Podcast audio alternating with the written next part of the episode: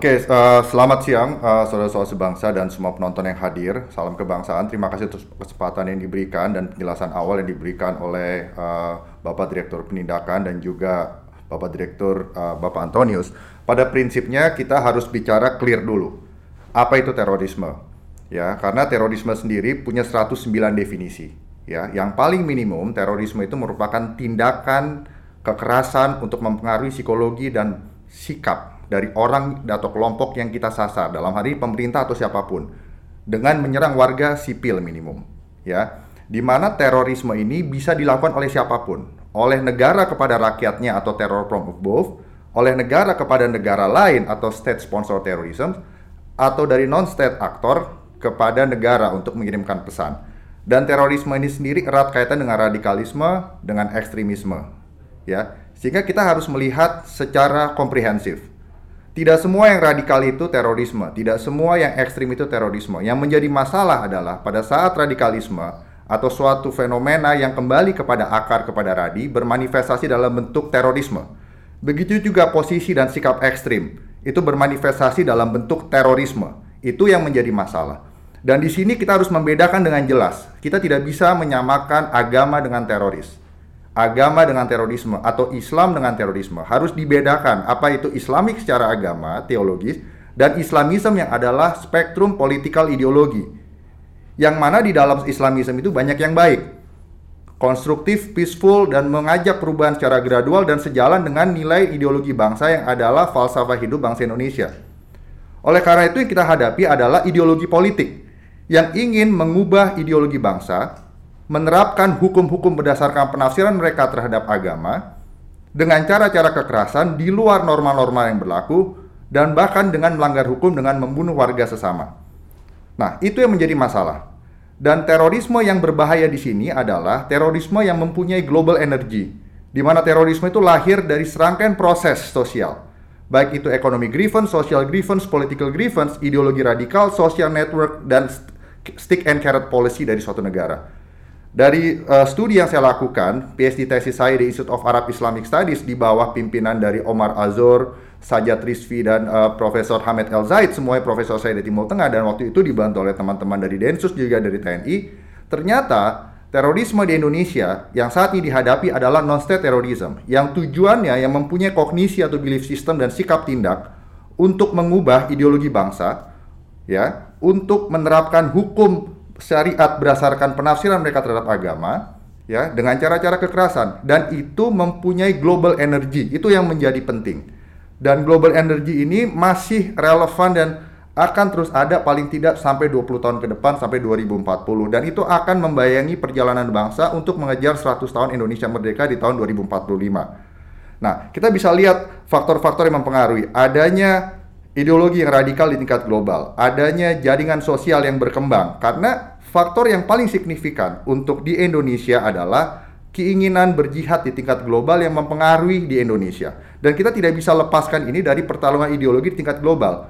Jika di era perang dingin ada pertarungan antara blok barat dengan blok timur, antara demokrasi dan kapitalisme melawan komunisme dan itu dimenangkan oleh demokrasi dan kapitalisme, setelah 2000 Selama tahun 90 dan masuk tahun 2000 muncullah korektor terhadap sistem demokrasi dan kapitalisme, yaitu kelompok yang menggunakan penafsiran mereka terhadap teologi sebuah agama dengan cara ekstrim. Ekstrim di sini artinya apa? Dengan melakukan selektif dan selektif dan ekstrim interpretations dari religious text. Itu bisa terjadi di dalam agama mana pun, Judaism, Christianity, dan juga Islam. Jadi ideologi politik merupakan penafsiran seseorang atau agensi ya tentang bagaimana membuat perubahan di dunia ini berdasarkan penafsiran mereka terhadap teologi sebuah agama. Jadi kita harus jelas dulu, kita tidak bisa menyamakan antara agama dengan ideologi politik berdasarkan penafsiran seseorang terhadap agama. Itu clear. Dan yang kita hadapi sekarang ini uh, cukup signifikan ancamannya adalah non-state terrorism yang ingin mengubah ideologi negara, menerapkan uh, sistem hukum dan sistem norma-norma baru di di tanah air ini dengan penafsiran mereka secara selektif dan ekstrim berdasarkan tafsiran mereka terhadap religious text. Bisa juga uh, terorisme itu dilakukan oleh insurgents. Walaupun tidak semua insurgents melakukan cara-cara teror. Ya. Nah, juga kita harus hati-hati menggunakan kata-kata jihad. Karena jihad ini merupakan suatu konsep yang holy di dalam agama Ibrahimik. Baik itu oleh Judaism, oleh Christianity dan juga oleh Islam. Ya. Di sini jihad harus diperhatikan penggunaannya jangan salah. Nah, jihad merupakan suatu struggling. Kita sebagai sebagai manusia ciptaan Tuhan bertanggung jawab kepada Tuhan ya dan juga manifestasinya untuk membangun sesama, membangun bangsa. Atau jihad bisa dikatakan upper jihad atau lesser jihad. Nah, lesser jihad berjuang. Nah, Jenderal Sudirman pun berjuang, berjihad untuk membela Indonesia, membangun bangsa Indonesia memperjuangkan Pancasila. Dan itulah jihad yang kita harus ladani. Bukan dalam konteks mau mengubah ideologi bangsa, ya, mengubah tatanan yang sudah disepakati yang memang pemberian Tuhan, ya, yang merupakan Tuhan yang omniscience, omnipresent dan omnipotent, yang telah memberikan Pancasila sebagai DNA bangsa, sebagai roh, sebagai kultur strategis, ya, sebagai falsafah hidup, sebagai collective identity. Nah, dari temuan yang saya lakukan yang dibantu oleh teman-teman di Densus 88 dan juga oleh teman-teman di TNI, memang faktor yang paling signifikan adalah adanya pengaruh dari uh, global uh, radical, radikal uh, ideologi di tingkat global. Jika terjadi sesuatu di tingkat global seperti yang disampaikan oleh Direktur Penindakan BNPT, itu akan spill over ke Indonesia. Dan itu terhubung dengan social network. Social network itu bisa dari hubungan kekeluargaan, dari uh, hubungan pendidikan, pernah latihan bareng dan pernah operasi bareng. Dan itu tidak hanya terjadi di dunia fisik, melainkan juga di cyber, ya, di cyberspace. Nah, ada lima yang mereka lakukan di sini. Paling tiga mereka melakukan intelligence gathering. Yang kedua mereka melakukan influence operations atau penggalangan. Ini yang paling penting, ya. Yang ketiga mereka melakukan apa yang disebut cybercrime. Itu tidak signifikan. Kemampuan mereka belum tinggi kalau untuk konteks yang dihadapi oleh bangsa ini saat ini bangsa kecuali state sponsor terrorism ya.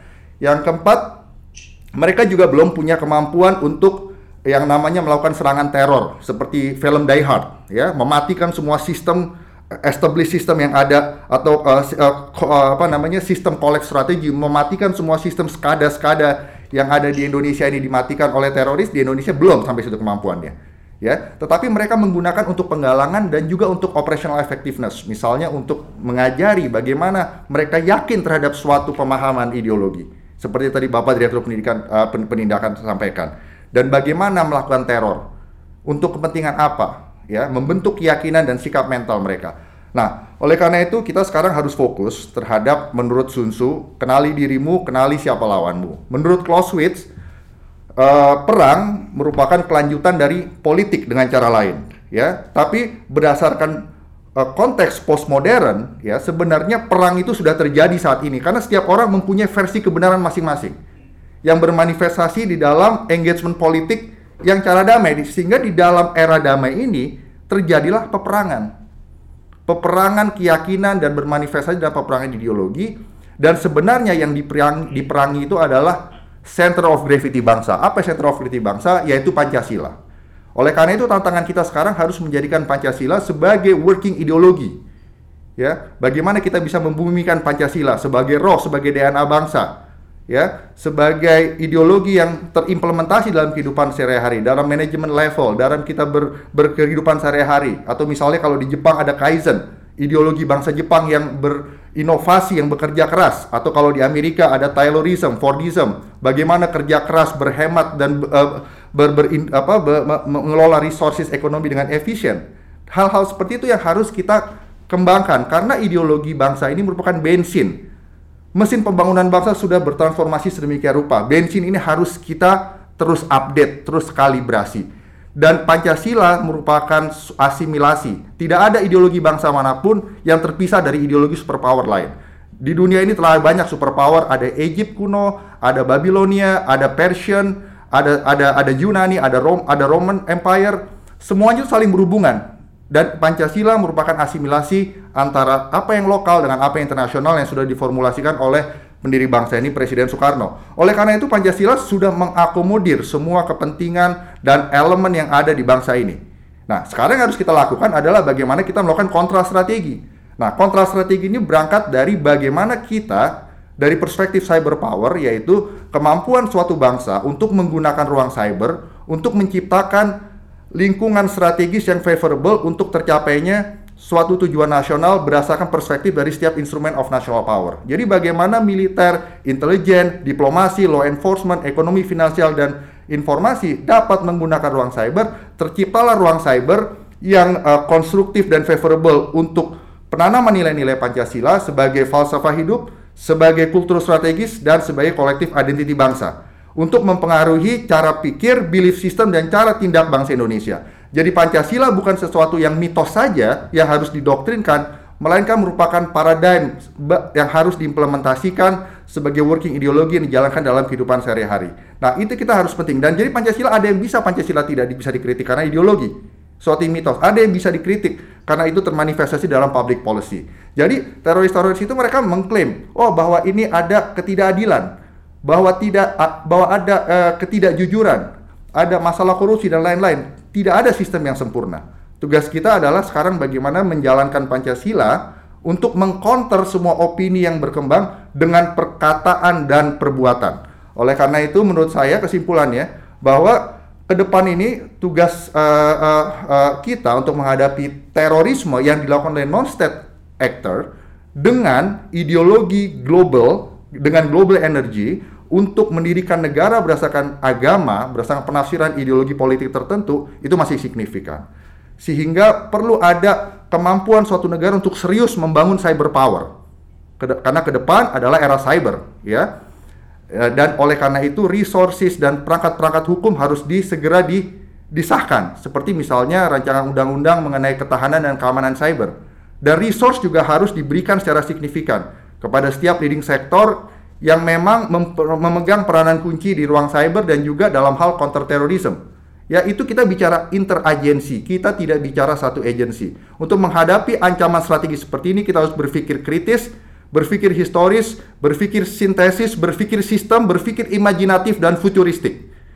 Saya rasa seperti itu dan kita harus membangun yang namanya bukan hanya saja sinergi di dalam konsep, di dalam strategi, melainkan juga operasi-operasi gabungan yang bisa dilakukan oleh seluruh komponen bangsa yang melibatkan negara dan aktor non-negara untuk bagaimana meruang, menggunakan ruang cyber untuk menghadapi fenomena ini. Nah, kita harus uh, uh, harus ini introspeksi bagi kita semua, bagi BSSN, bagi BPIP, bagi BNPT, bagi TNI, Kemhan, kepolisian dan semua institusi terkait lainnya. Nah, saya rasa demikian kita harus clear siapa yang kita hadapi dan di Indonesia ini paling tidak kalau saya ambil dari teori Gus Dur dan juga teori dari Profesor Omar Azur yang profesor saya yang penulis uh, Deradicalization of Am Islamist Movement dari Egypt uh, ada empat aliran Islam politik di Indonesia. Yang pertama adalah aliran yang memang mendukung sekali uh, nilai-nilai uh, Pancasila, kebinekaan, mendukung demokrasi, ya, yang sejalan dengan apa yang uh, di, di, diimpikan oleh founding father, ya. Yang kedua adalah yang mau menerima demokrasi dan pluralisme tapi pada akhirnya ingin menjadikan negara ini menjadi negara agama. Nah, yang ketiga yang tidak mau ikut demokrasi, tidak mau menerima pluralisme, tapi juga tidak mau melakukan teror. Nah, ini tidak bisa kita musuhi. Ini adalah saudara kita sendiri.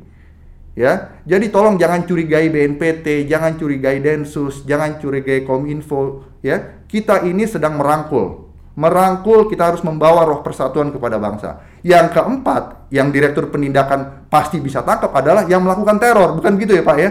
Karena mereka melakukan teror. Harus di, karena itu yang bisa ditangkap ya. Dari dari dari dari interview saya kepada para teroris berasa bersama dengan teman-teman di Densus waktu itu memang dari 90% yang sudah mengatakan kami tidak mau lagi menggunakan cara kekerasan, begitu saya tanya, apakah Anda menerima Pancasila? Bhinneka Tunggal Ika dan UUD 45 tidak. Kami tidak mau dengan cara kekerasan tetapi kita belum percaya terhadap empat pilar bangsa. Dan kami juga tidak mau menerima demokrasi dan pluralisme. Ini tantangan. Berarti memang ada dua kutub antara ekstremisme dan satu lagi kutub yang menuju modernisme. Dan kuncinya adalah Pancasila. Kita kembali kepada diri kita sendiri. Apa yang kita pahami terhadap Pancasila. Oleh karena itu saya merekomendasikan perlu segera dilakukan yang namanya cyber based Pancasila Influence Operations. Fokusnya adalah di Pancasila. Karena ini masalah ideologi. Ya, untuk membangun awareness terhadap apa itu Pancasila. Ya, bagaimana mereka memahami Pancasila untuk kontekstualitas konteks saat ini. dan bagaimana Pancasila itu diterapkan, mempengaruhi belief system, kognitif, dan juga cara tindak. Dan gunakanlah ruang cyber. Ada tiga poin yang kita bisa approach. Yang pertama adalah kita harus bekerja sama dengan uh, uh, simpul-simpul yang uh, mempengaruhi terbentuknya ruang cyber karena ruang cyber merupakan interaksi antara gelombang uh, gelom, apa elektromagnetic uh, spektrum dengan internet ya. Yang kedua, kita bisa bermain uh, dengan social based influence operations seperti dilakukan Kominfo selama ini, bermain dengan konten ya, dengan menggunakan berbagai aplikasi yang ada di ruang cyber. Yang keempat memang itu cara-cara yang sensitif yang saya nggak akan buka di sini, yaitu dengan technical base. Ya kita juga harus tahu di dalam situ itu di dalam jaringan informasi dan jaringan cyber dari kelompok-kelompok atau mungkin yang disponsori oleh uh, global actors apa interestnya kepada Indonesia gitu. Itu yang kita harus bisa buka ya. Itu kemampuan hacking ya kemampuan melakukan defacement melakukan doxing. Nah itu hal-hal sensitif yang saya juga tidak bisa terlalu buka di sini. Tetapi artinya kita harus berpikir sangat kreatif tidak bisa kita menghadapi fenomena ini hanya dengan cara-cara birokratis yang konvensional harus ada spirit membuat terobosan melakukan terobosan dengan jus ya untuk melakukan yang lebih yang berbeda karena kita lihat ya ada 181 juta jiwa orang Indonesia antara usia 5 sampai 64 tahun yang menggunakan ruang cyber. Dan mayoritas mereka itu adalah orang muda generasi bangsa. Presiden Jokowi sudah menyampaikan kepada semua pimpinan lembaga negara, tolong kampanyekan Pancasila dengan cara yang kreatif di ruang cyber. Itu tugas kita. Ya. Gak bisa kita bebankan semuanya kepada BNPT. Saya tahu persis mereka udah bekerja seperti apa. Tolong jangan dicurigai dan juga harapan bangsa yang begitu besar itu tidak bisa hanya diarahkan kepada BNPT, kepada Densus, kepada TNI atau kepada Kemhan. Ya. Ini merupakan upaya nasional, upaya strategis karena dalam berpikir strategi satu poin lagi kita berpikir bagaimana mengubah keadaan ke depan, melakukan yang benar saat ini untuk mencapai masa depan yang kita inginkan walaupun belum tentu tercapai semua masa depan yang kita inginkan. 91 definisi mengenai strategi. Strategi bisa didekati bukan hanya dengan rational approach, tetapi dengan beyond rational approach, cara-cara yang luar biasa. Strategi merupakan titik awal bagaimana kita selalu melakukan sesuatu yang baru setiap hari. Menajamkan lingkungan strategis internal dan juga lingkungan strategis eksternal. Melakukan introspeksi terus-menerus.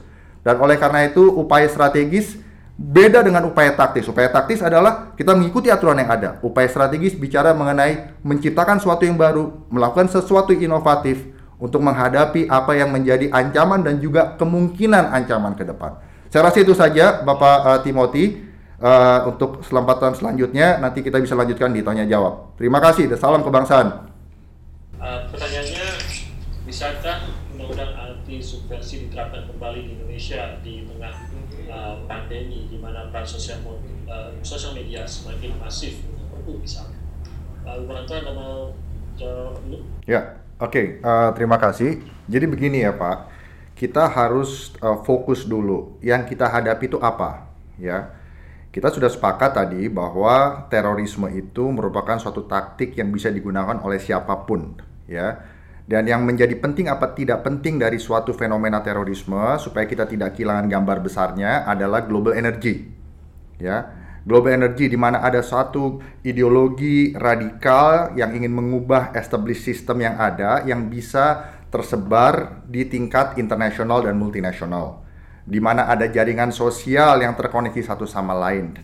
Adanya dukungan dari local local support di setiap negara adanya pemimpin-pemimpin yang karismatik adanya uh, apa namanya opportunity-opportunity politik yang muncul seperti misalnya sekarang era pandemi. Jadi yang kita hadapi saat ini, Pak, adalah ideologi called issue, ya. Nah, di sini kita bicara membedakan antara agama dengan ideologi politik berdasarkan agama atau Judaism atau Kristianisme atau di sini Islamism ya. Yang kita sekarang hadapi adalah ideologi politik berdasarkan penafsiran beberapa orang terhadap teologi agama Islam ya yang menggunakan memilih selective text di dalam religious text itu dan menginterpretasikan secara ekstrim dan di mana ideologi politik itu ya terhubung dengan ideologi politik yang ada di luar. Nah, menurut Omar Azor ada lima ideologi politik uh, uh, Islamisme di luar yang cukup signifikan itu Ikhwanism, Jihadism,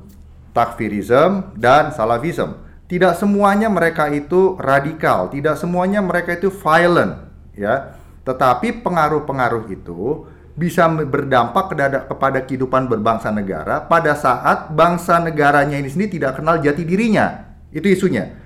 Jadi kalau ideological issue diselesaikan dengan ideological issue. Hukum itu menyusul. Hukum itu adalah pendekatan liberalis. Yang saya ajak di sini kita mendek, me, apa, e, melakukan pendekatan pendekatan konstruktivisme. Artinya dengan per, membentuk persamaan value, persamaan nilai, kita akan bisa membentuk suatu fenomena, suatu cara pikir yang sama tentang bagaimana berbangsa dan bernegara di negara ini. Nah, tadi saya sudah jelaskan bahwa ideologi politik berdasarkan Islamisme di Indonesia, ya paling tidak ada empat kalau bisa diambil dari teorinya Gus Dur dan Omar Azur, ya. Ada yang memang Islamisme yang yang yang saya nggak akan bilang itu Nusantara atau tidak Nusantara, saya katakan Islamisme yang memang membangun bangsa, yang ditunjukkan oleh Jenderal Sudirman dan juga para Muhammad Hatta dan lain-lain ya. Yang sejalan dengan Pancasila yang adalah roh bangsa ya eksisten suatu esensialisme dari dari Tuhan yang Maha Esa yang omniscient, omnipresence dan omnipotent buat bangsa Indonesia, kompas hidup bangsa Indonesia. Nah, itu harus kita kembangkan, preventif itu. Kita harus jadikan Pancasila sebagai strategi culture yang disadari di bawah alam sadar dan di atas alam sadar bangsa Indonesia. Itu. Nah, yang kedua memang ada yang menggunakan cara-cara pluralisme, cara-cara yang demokrasi, tetapi ujungnya mau mengganti. Ada yang ketiga yang tidak mau berdemokrasi dan tidak mau cara kekerasan. Jadi jangan salahkan BNPT, jangan salahkan Densus kalau mereka tidak nangkap. Karena mereka adalah warga negara bang, warga Indonesia, saudara kita sendiri, yang kita tidak bisa tuduh sembarangan, tetapi ini isunya ideologi. Dan kita tidak bisa lepas dari global energy. Jika tahun 45 atau 50 lah, sampai tahun 90 ada perang dingin, Berarti terorisme itu adalah masalah siapa pro barat, siapa pro timur. That's it. Setelah tahun 90 ya, robohnya uh, uh, tembok Berlin dan akhirnya barat menjadi pemenang, champion. Indonesia mengadop liberalisme dan kapitalisme yang yang yang untuk membangun ekonomi dan politiknya. Saya tidak akan bicara lebih jauh mengenai itu karena itu semua adalah uh, uh, apa namanya cara-cara bagaimana menggunakan resource yang ada. Saya tidak akan bicara lebih jauh ke sana. Itu bisa topik yang berbeda. Ya. Dan akhirnya karena tidak ada satu ideologi politik pun yang sempurna di dunia ini, ya muncullah korektor, selalu muncul yang namanya antitesis, Pak. Gitu. Antitesis ini muncul dari kelompok Salafi jihadis, orang-orang yang me, ya apa yang mengklaim bahwa kami mengadopsi ideologi Salafism yang memang ada asalnya dari Nats Province digabung dengan ideologi Islamism dari Egypt yang namanya jihadism bukan jihad dalam konsep agama uh, Ibrahimik ya, tapi ada kelompok jihadisme yang dipadu sedemikian rupa menjadi korektor terhadap established system yang ada saat ini yaitu ideologi politik, ekonomi, hasil pemenang perang dingin dan spill overnya ke Indonesia. Oleh karena itu Indonesia harus kenal jati dirinya siapa, apa itu Pancasila. Sekarang BPP saya tantang, mohon maaf dengan segala hormat. Udah sampai seberapa kreatif dan imajinatif bisa menjadikan Pancasila sebagai working ideologi yang applicable yang dipercaya oleh mayoritas generasi muda. Saya waktu tahun 90 diajarin Pancasila sebagai suatu doktrin dan contoh. Nah, saya tidak tahu adik-adik kelas saya sekarang bagaimana. Nah, kita harus kreatif. Ya, kita harus kreatif bahwa Pancasila itu tidak hanya bisa didoktrinkan. Pancasila itu merupakan working ideologi yang sekaligus way of life bangsa, applicable dalam sistem dalam kehidupan sehari-hari. Misalnya orang Jepang tadi saya katakan, Kaizen itu adalah budaya kerja keras dan inovatif dan hemat misalnya. Nah itu tunjukin dalam manajemen yang real. Dan contoh Taylorism atau Fordism, bagaimana menggunakan resource secara efisien. Dan bagaimana menghormati orang yang lebih tua. Nah itu teraplikasi. Memang caranya harus super kreatif. Jadi menurut saya sekarang, apa pun itu Pak Undang-Undang, menurut saya sudah cukup lah undang-undang itu udah cukup ya. Menurut saya udah sekarang udah bagus ya. Sudah ada undang-undang anti terorisme tahun 2018. Sekarang mau dibuat lagi perpres pelibatan TNI sebagai instrumen of national militer, instrumen of national dalam hal dalam ini militer ya, di dalam upaya nasional dalam menghadapi kontra ter dalam menghadapi terorisme. Nah, di sini kita melihat bahwa tadi kan ada spektrum, ada spektrum yang ekstremisme, ada spektrum yang menuju moderation. Upaya kita sekarang bagaimana membawa sebanyak mungkin kelompok bangsa ini ke arah moderation Ya, begitu. Jadi sekalipun saya misalnya, saya dengan Pak Pak Herwan, kita sama-sama sekolah di Egypt, sama-sama sekolah uh, dengan teman-teman yang percaya terhadap uh, ideologi politik aliran jihadisme yang di Egypt, atau dengan yang takfirisme. Mungkin saya sama Pak Herwan nggak apa-apa. Karena saya sama Pak Herman mempunyai roh yang uh, apa namanya sudah melebur gitu dengan Pancasila gitu. Apa bukan saya bilang saya adalah Pancasila, saya belum sempurna melaksanakan Pancasila, nggak ada yang sempurna melaksanakan itu. Dan itu saya ambil uh, quote dari uh, Ezra Vogel dan uh, Loach dari Harvard Business School, ada korelasi dan kausalitas yang positif antara di sembilan negara antara suatu bangsa yang bisa uh, memiliki ideologi yang koheren dan menerapkannya dengan competitiveness suatu bangsa di tingkat global, apa pun tantangannya. Oke? Okay? Dan itu tantangannya adalah bagaimana menjadikan ideologi bangsanya workable, implementable, bukan hanya suatu ideologi yang menjadi mitos, yang didoktrinkan. Oke? Okay?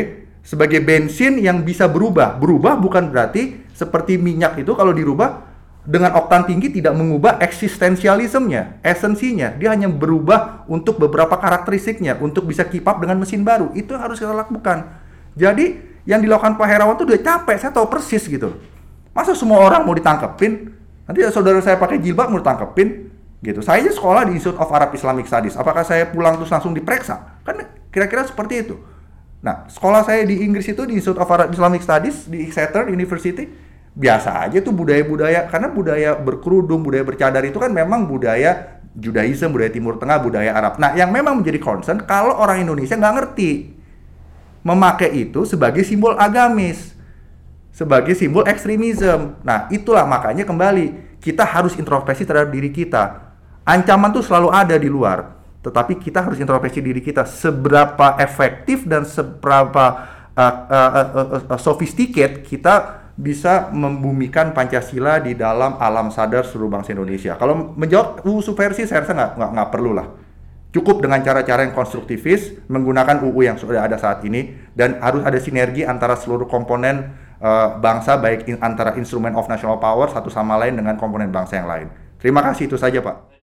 Uh, saya persilakan Pak Wibawanto untuk closing statementnya. Ya, jadi uh, kita harus memperlakukan cyber space atau ruang cyber sebagai domain strategis selain domain darat, laut, dan udara. Di mana di situ di domain tersebut seluruh kepentingan nasional suatu bangsa diperjuangkan dan di-advance. Bahkan kalau kita melihat negara-negara superpower seperti Amerika Serikat sudah menjadikan cyberspace sebagai mandala perang. Ya, uh, saya ambil contoh ada US Cyber Command di sana dipimpin oleh Jenderal Bintang 4 dengan garis merah di sini artinya itu mandala perang. Bahwa di dalam era damai saat ini kita harus berpikir perang dan perang yang terjadi itu ada di ruang cyber karena perang di ruang cyber itu tidak ada pernyataan perang. Dan untuk ruang cyber tidak ada international regime. Yang ada baru himbauan untuk kita menggunakan ruang cyber secara bertanggung jawab. Siapa yang tahu sekarang negara A menyerang negara B, negara C menyerang negara D. Kalau yang bisa melihat itu, kalian pasti akan kaget bahwa serangan itu sangat cepat, detik sifatnya. Baik yang serangan bukan hanya konten, tapi serangan untuk yang serangan yang sifatnya teknikal mencari data, mencuri informasi, dan lain-lain. Ya. Nah, oleh karena itu kesimpulan adalah kita harus bangun cyber power kita, kita harus uh, golkan itu RUU ketahanan dan keamanan cyber, karena itu backbone untuk kita membangun cyber power. Kita membangun jati diri kita, kita kembali apa yang menjadi petunjuk dari Tuhan kepada kita yaitu Pancasila sebagai roh dan DNA bangsa. Dan kita juga di dalam upaya ini harus melakukan yang namanya measurement of performance. Artinya saya mengajak kita semua, juga uh, para uh, pemimpin di bangsa ini, coba kita berpikir untuk mendesain satu survei nasional untuk mengukur, mengukur uh, tingkat pemahaman ya atau kognitif atau belief system dan orientasi bertindak dari bangsa Indonesia dalam kaitan dengan Pancasila. Coba kita ukur. Nanti kita bisa kembangkan itu dengan menggunakan multivariate statistical analysis, ya dengan econometrics lah kalau di dalam ilmu ekonomi. Dan saya lakukan itu di tesis PhD saya, saya menggunakan kuantitatif dan kualitatif untuk membuktikan bahwa memang masalah terorisme di Indonesia yang kita bahas sekarang ini faktor yang paling signifikan dengan ber, dengan berbagai macam model adalah ideologi radikal yang berenergi global ditambah dengan social network. Ya. Nah, jadi kita harus melakukan yang namanya survei nasional, kita petakan ya bagaimana uh, perjalanan otak dan roh bangsa Indonesia ini ya dan sehingga kita tahu membuat kontra strateginya yang precise yang pinpointing, bukan yang all the apa yang uh, general saja seperti itu ya. Sekarang uh, era cyber ini cepat, waktu itu sangat berharga. Orient membuat atau uh, kalau dalam uh, teori OODA loop ya, artinya orient, uh, observasi, orientasi, decision and act itu keputusan harus cepat diambil. Ya, keputusan harus cepat. Jadi itu saja kita harus membangun cyber power kita, membuat uh, konsisten membuat uh, cyber based uh, uh, influence operations baik yang technical based dan juga social based, membangun uh, apa namanya keyakinan diri kita akan Pancasila sebagai kompas dari Tuhan dan melakukan measurement of performance dengan melakukan survei nasional dan membangun kontra strategi selalu dengan pikiran yang terbuka ya selalu berlihat bahwa strategi itu merupakan titik awal bukan titik akhir dan terus melakukan introspeksi diri terhadap apa yang kita sudah lakukan dan apa yang terus kita improve. Dari saya demikian saja uh, Bapak moderator Pak Margun terima kasih.